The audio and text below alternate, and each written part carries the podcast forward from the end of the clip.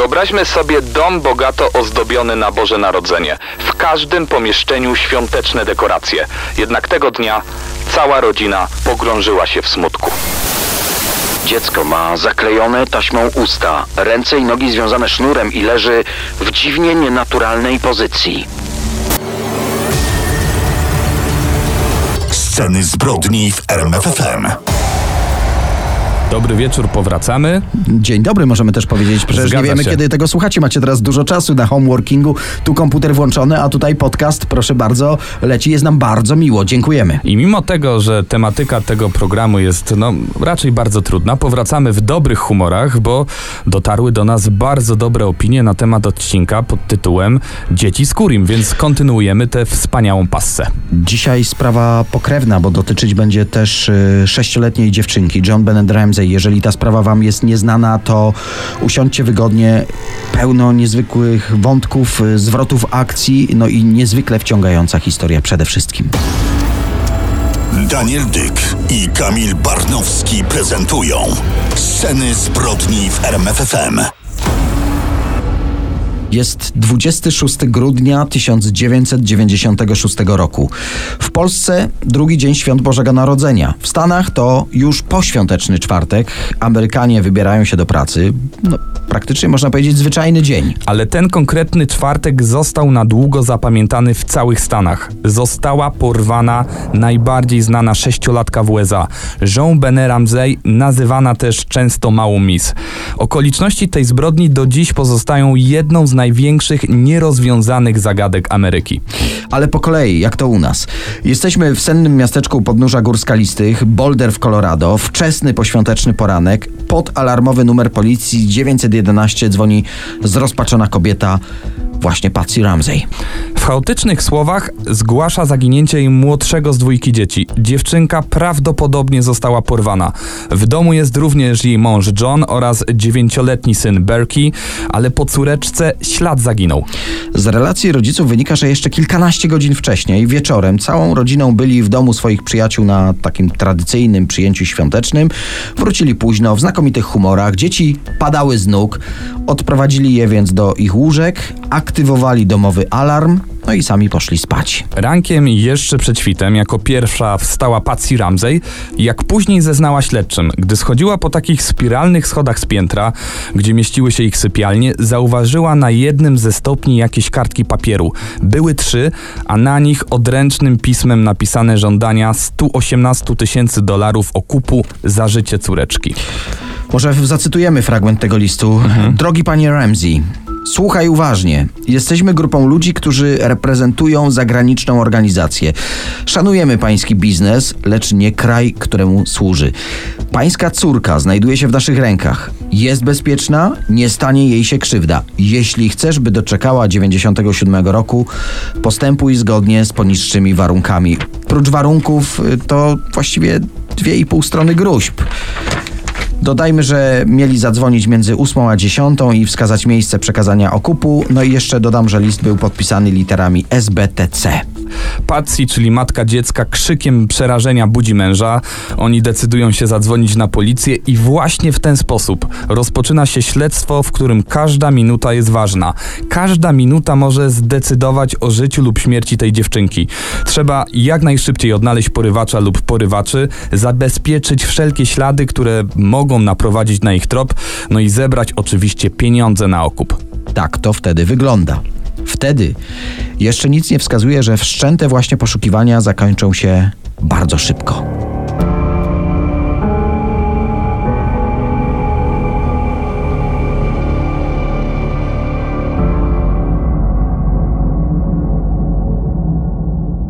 Wyobraźcie sobie dom bardzo bogato ozdobiony na Boże Narodzenie. W każdym pomieszczeniu świąteczne dekoracje. Jednak tego dnia już nikt ich nie zauważa. Cała rodzina pogrążyła się w wielkim smutku. A jeszcze kilka dni temu wyglądało to zupełnie inaczej.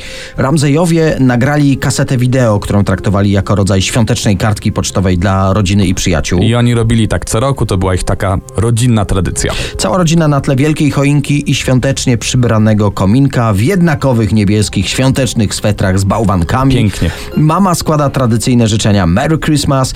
Dziewięcioletni Bark macha z uśmiechem do kamery. Sześcioletniej John Bene trudno się skupić na kamerze. Siedzi u stóp mamy, ale właściwie całą jej uwagę przyciągają te wszystkie złociste wstążki, łańcuchy, te bombki na choince.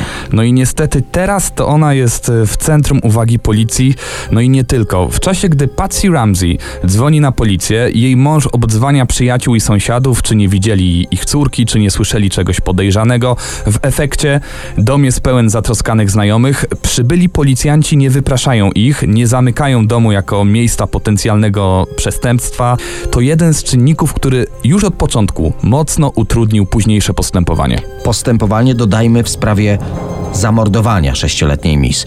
No bo kilka godzin później, gdy trwają jeszcze poszukiwania porywacza, który zostawił przecież ten list z żądaniem okupu, John Ramsey proszony przez żonę, żeby sprawdził, czy coś nie wygląda podejrzanie w domu.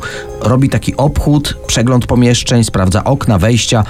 No i gdy schodzi do piwnicy, zaskoczony zauważa tam dziewczynkę przykrytą kocykiem. I co ciekawe, już wcześniej próbowali wejść do tego pomieszczenia. To był drugi obchód tego domu. Ale w piwnicy wtedy drzwi były zacięte i nie udało się tam wejść, ale później już niestety wszystko się udało. Początkowo kamień spada mu z serca. Dziewczynka jest bezpieczna, śpi sobie spokojnie, no nie została porwana, a może uciekła porywaczowi i skryła się właśnie tutaj. Tym słowem, niestety, y, że udało się otworzyć te drzwi, już chyba zdradziłeś naszym słuchaczom finał y, tego spotkania ojca z córką, bo podchodząc do Jean Benet, ta początkowa radość i nadzieja jej taty z każdym krokiem zmieniały się w niepokój, a w końcu przerażenie, bo mm, John zauważa, że jego dziecko ma zaklejone taśmą usta, ręce i nogi związane sznurem i leży w dziwnie nienaturalnej pozycji. Ojciec zdziera taśmę z ust dziewczynki, sprawdza czy oddycha, wynosi jej ciało z piwnicy, idzie do żony, do detektywów, którzy wciąż są w domu. No nie chce wierzyć w najgorsze, nie chce słyszeć, gdy policjanci potwierdzają, że dziewczynka nie żyje. Matka zupełnie się załamuje w takim nagłym odruchu, co zrozumiałe, przytula się do córki. Na swoim policzku, jak później wspominała, czuła zimno policzka córeczki i po prostu wtedy wykrzyknęła głośne, niekończące się nie.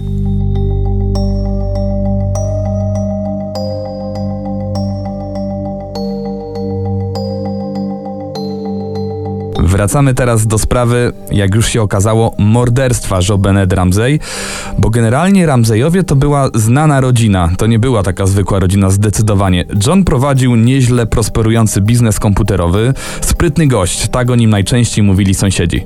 Jego żona Patsy pochodzi z dobrego domu, miła, lubiana, pełna energii. Ją z kolei najczęściej sąsiedzi określali takim hasłem showgirl. Wybrali sobie spokojne miasteczko Boulder, by stworzyć tutaj dom. Oni tworzyli wzorowe małżeństwo i w pewnym sensie zaliczano ich do takiej miejskiej śmietanki. I to głównie za sprawą Patsy, która uwielbiała rozrywkę, sama śpiewała, tańczyła, ale gdy 6 sierpnia 1990 roku urodziła się Jo no to na córeczkę mama przeniosła wszystkie swoje ambicje. Od najmłodszych lat przygotowuje ją do startu w konkursach Małej Miss. Dodajmy, że to są popularne w Stanach wybory. Rywalizacja na bogate sukieneczki, Wojna na słodkie brokat. minki. O tak, tak. E, Brokat. Brokat na tych wyborach jest wszędzie, a małe dziewczynki brokat kochają, ale także profesjonalne makijaże, takie ponad wiek można by powiedzieć. Co ciekawe, gdy Patsy, e, mama Benet, e, sama była nastolatką, też brała udział w wielu konkursach piękności. Tam zdaje się nawet jakieś tytuły zdobyła. No i przeniosła na swoją córeczkę to, to właśnie zamiłowanie. Ale nie tylko mama, także siostra mamy brała udział w takich konkursach. No można powiedzieć, była to po prostu piękna rodzina.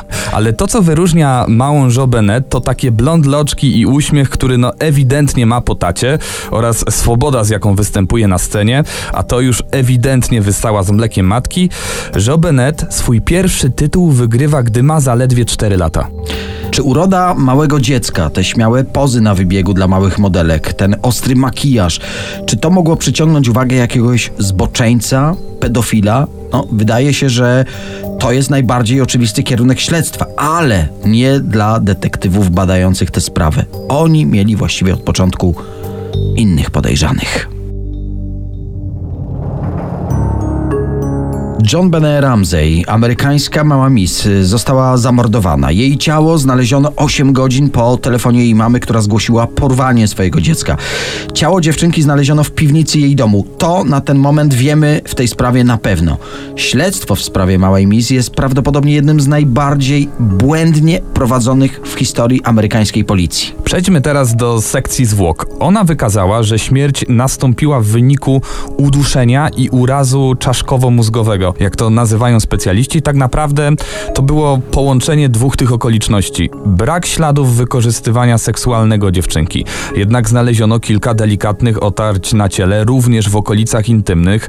No przez to nie można było wykluczyć na przykład próby napaści seksualnej. E, Na piżamce dziewczynki znaleziono ślady moczu. Dziewczynka wedle zeznań mamy moczyła się co noc. Tak samo było w noc porwania. Znaleziono również na piżamce ślady krwi.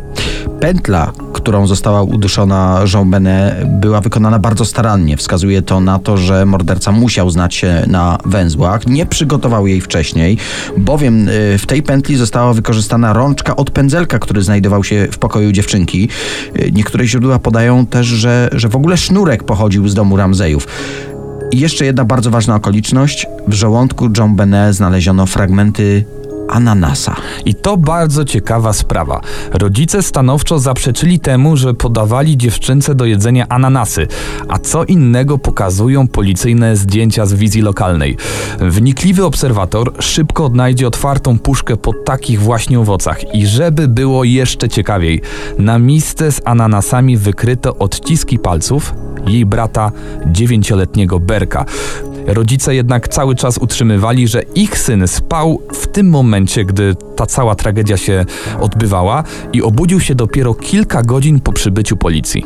W domu nie było żadnych śladów włamania, mm, nie było rozbitych zamków w drzwiach ani uszkodzonych. Inne ślady, które mógł zostawić potencjalny porywacz, zostały mm, no już dawno zadeptane przez tłum znajomych. Mówiliśmy, e, to oni przyszli na pomoc, a tak naprawdę zaszkodzili sprawie.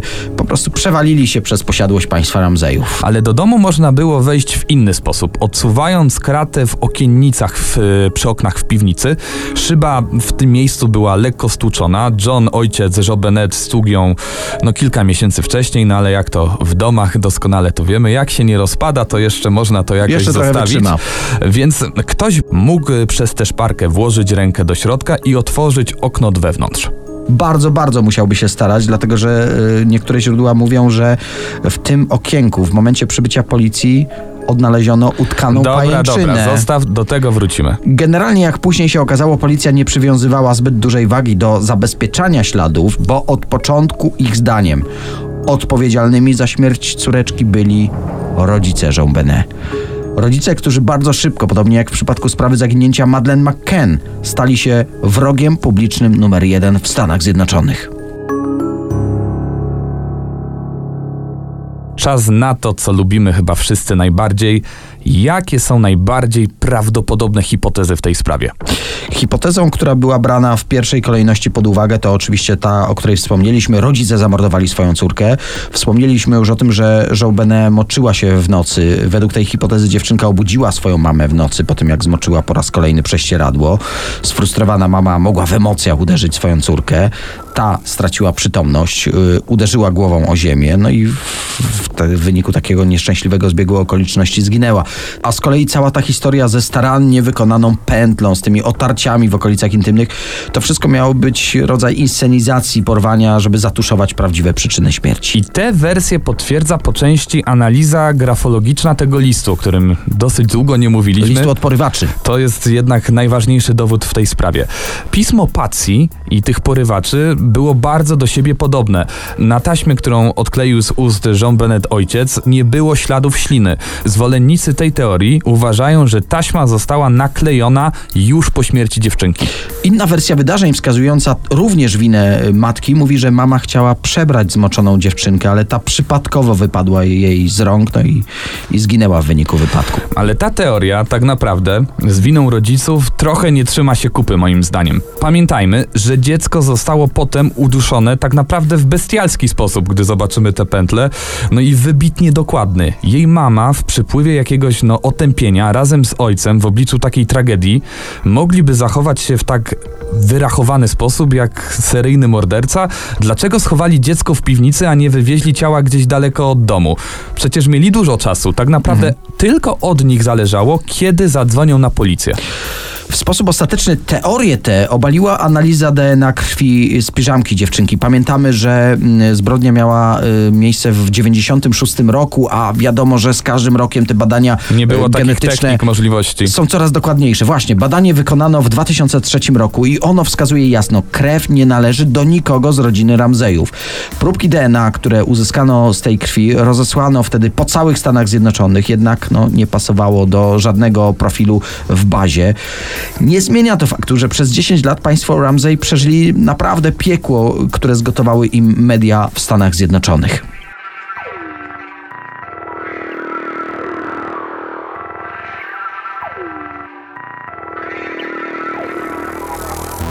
Czyli wiemy już, tak przynajmniej nam się wydaje, że mordercami nie są rodzice Jean Benet Ramsey. Ale wróćmy na chwilę do listu od potencjalnego porywacza. Zawarte w nim są bardzo szczegółowe informacje z życia rodziny. Zażądano okupu w wysokości dokładnie 118 tysięcy dolarów. Dokładnie tyle wynosiła świąteczna premia, jaką dostał John Ramsey w pracy. Czyli to wskazuje, że to mógłby być ktoś z otoczenia rodziny. Przecież porywacze tak zwyczajowo żądają jakichś okrągłych sum 100 tysięcy, 200 tysięcy, a tu nagle tak dokładnie 118 tysięcy.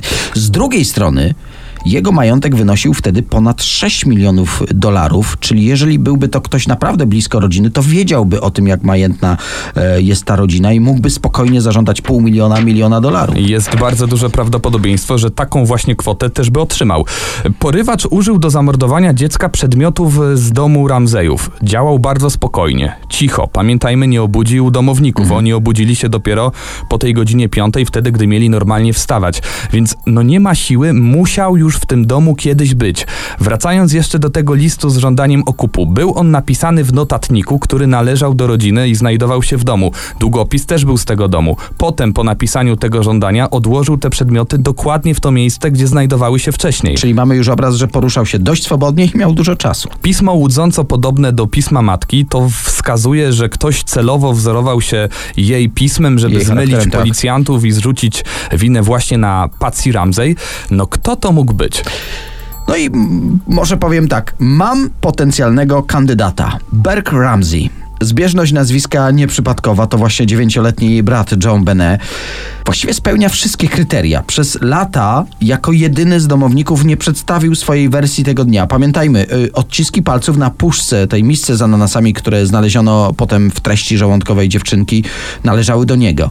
Rodzice podkreślali, że nie podawali córce żadnych ananasów. Wszystko wskazuje na to, że właśnie może on poczęstował siostrę przed śmiercią. Mogło też być tak, że, że dziewczynka podkradła bratu kawałek jego ulubionego ananasa z puszki. Mm, Sekcja wykazała, że w żołądku znajdował się tylko mały kawałek. No i brat w złości na swoją siostrę uderzył ją czymś i wtedy dziewczynka zmarła. Tę wersję potwierdza przyjaciółka rodziny Judy Phillips, y, która w rozmowie z angielskim The Sun opowiedziała, że widziała wielokrotnie jak Berg no po prostu tracił nad sobą panowanie. Rok przed tragiczną śmiercią dziewczynki uderzył Jean Benet kijem golfowym i dziewczynka od tego momentu miała na twarzy taką bliznę. Generalnie chłopak mógł być zazdrosny o to, że cała uwaga rodziców kierowana jest na jego siostrę. Oni z nią jeżdżą po całych USA. Na Po tych wszystkich konkursach miejsc. Właśnie, a on jest na uboczu i w pewnym momencie wiele rzeczy się na siebie nałożyło, on stracił nad sobą kontrolę i uderzył niefortunnie swoją siostrę. Tutaj muszę powiedzieć, że po śmierci Jean Benet Ramzejowie całkowicie mm, no, niejako chronili swojego syna, odsuwali od niego wszelkie podejrzenia, wszelkie oskarżenia. Swoim przyjaciołom zakazali też wypowiadania się w jego sprawie. Ja znalazłem taką informację, że tylko raz był przesłuchiwany przez policję. Według tej teorii Berg mógł zabić siostrę przypadkowo, a cała cała reszta to był już taki makabryczny teatr, spektakl, który miał chronić ich jedyne już wtedy dziecko. To podobna historia jak w przypadku tej teorii, że matka zabiła to dziecko. Na YouTubie zresztą można znaleźć bardzo ciekawy wywiad z Berkiem w programie y, takiego kultowego, jeżeli chodzi o y, amerykańską telewizję, doktora Phila. Y, on prowadzi takie talk show, do którego zaprasza właśnie najbardziej znane postaci. Po 20 latach od, od porwania czy też zamordowania Jean Benet, jej brat zgodził się zabrać y, głos. Y, Został między innymi zapytany, jak to jest żyć przez tyle lat z łatką podejrzanego o zabójstwo. Odpowiedział z takim dziwnym uśmiechem, że nie ma na to dowodów. To jest odpowiedź w stylu adwokata raczej niż osoby, która bezpośrednio zaangażowana jest w, w, w ogromną rodzinną tragedię. Bardzo dobrze opłaconego adwokata, musimy tutaj przyznać. Tylko, ja znów dzisiaj będę burzył tę teorię. Chłopak uderzył dziewczynkę, tak przyjmijmy. Jean Benet straciła przytomność. No logiczne jest, że rodzice dzwonią po pogotowie, przecież oni nie są lekarzami. Bardzo prawdopodobne jest, że dziewczynka po prostu straciła przytomność i nadal żyje. Tutaj pytanie, dobiliby własne dziecko? A nawet jeśli to chłopiec zabił dziewczynkę w wyniku tego wypadku, pamiętajmy, on ma wtedy 9 lat. Jaki mógłby wtedy dostać wyrok? No, maksymalnie łagodny. W tej wersji, moim zdaniem, zbyt dużo rzeczy też nie trzyma się kupy.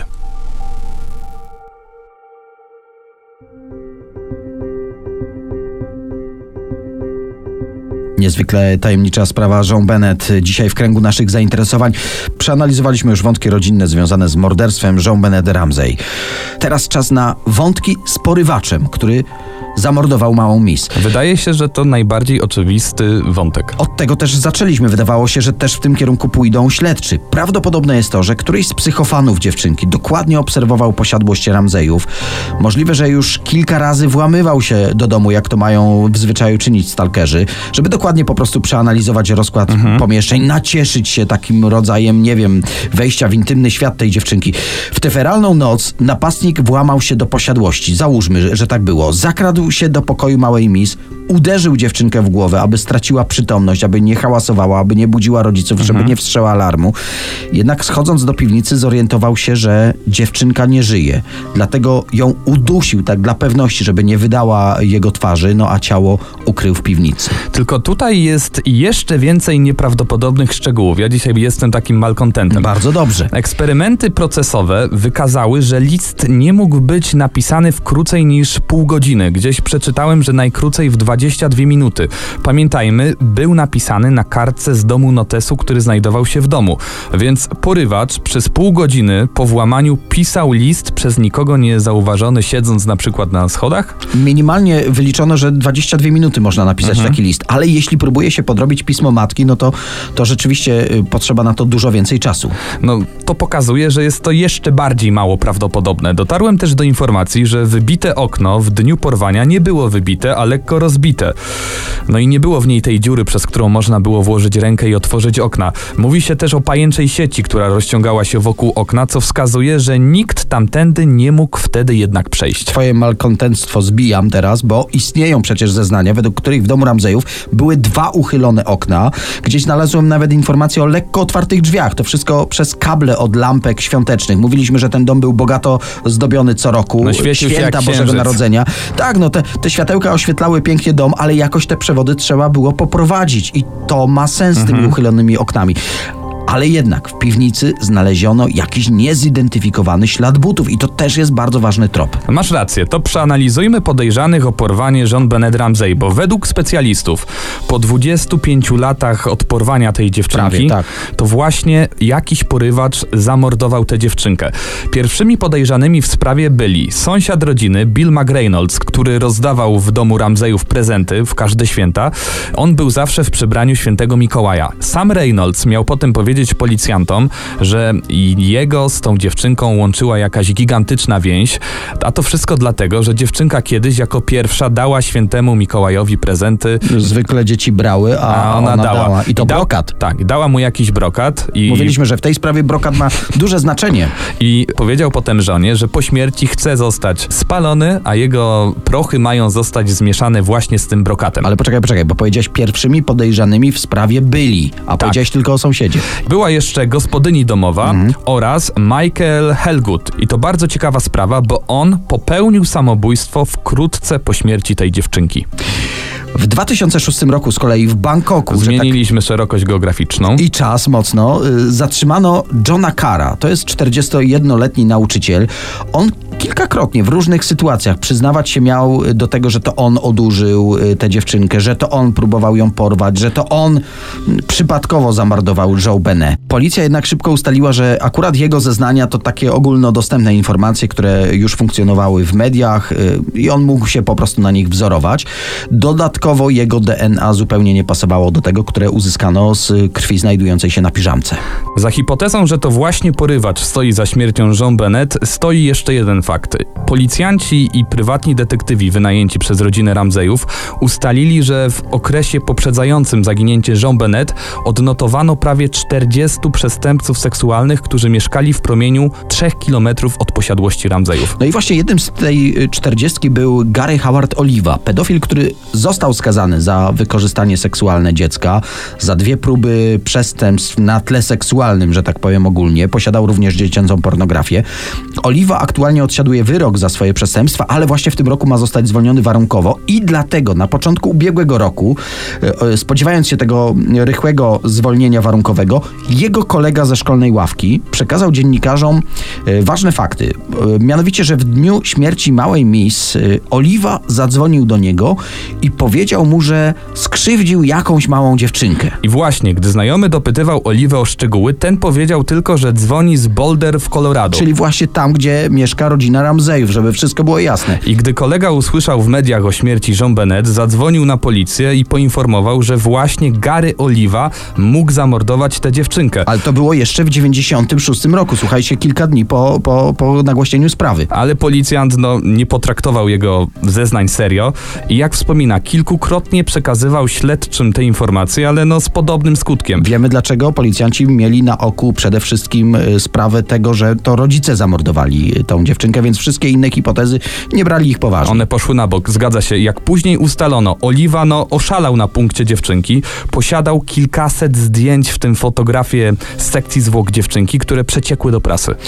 Gary Oliva wysłał podobno z więzienia list do swojego kolegi ze szkoły, w którym to szczegółowo miał opisać morderstwo Jean Benet. Napisał, że bardzo kochał dziewczynkę, a zginęła ona niestety przypadkowo.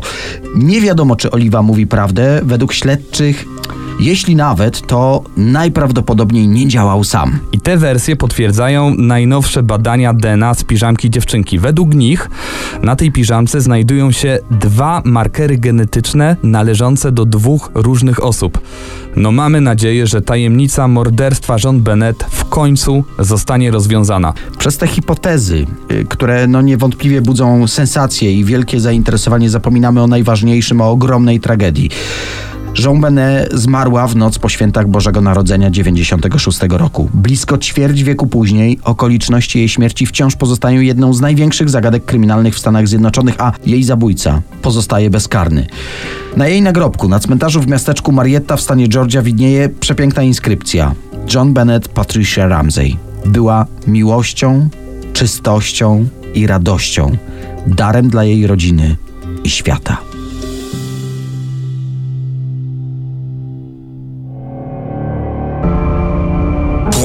Zabójcy, seryjni mordercy i sceny zbrodni w RMFFM. Prawda, że zawsze pozostaje wiele niedopowiedzeń. Te sprawy są niezwykle tajemnicze, więc pewnie nie wszystkie wątki interesujące Was poruszyliśmy. Zachęcamy do zgłębiania e, podobnych tematów. E, no i czekamy na Wasze sugestie, co jeszcze specjalnie dla Was powinniśmy odkryć, e, jaki temat. Chętnie oczywiście zobowiązujemy się, że nagramy dla Was kolejny podcast. Właśnie, bo jeśli do nas napiszecie, na przykład na Instagramie z jakąś propozycją, to bardzo prawdopodobne, że już w następnym odcinku naszego podcastu poruszymy właśnie ten temat. Pamiętajcie podcasty na rmfon.pl, na Spotify, na Apple Podcast, na wszystkich tych aplikacjach, gdzie znajdujecie po prostu swoje ulubione podcasty. No i, no i słuchajcie, no i pamiętajcie, że jesteśmy też na YouTubie. I niezależnie od tego, gdzie słuchacie tego podcastu, do usłyszenia za tydzień. Kamil Barnowski. I Daniel Dyk. Daniel Dyk i Kamil Barnowski prezentują Sceny zbrodni w RMFFM.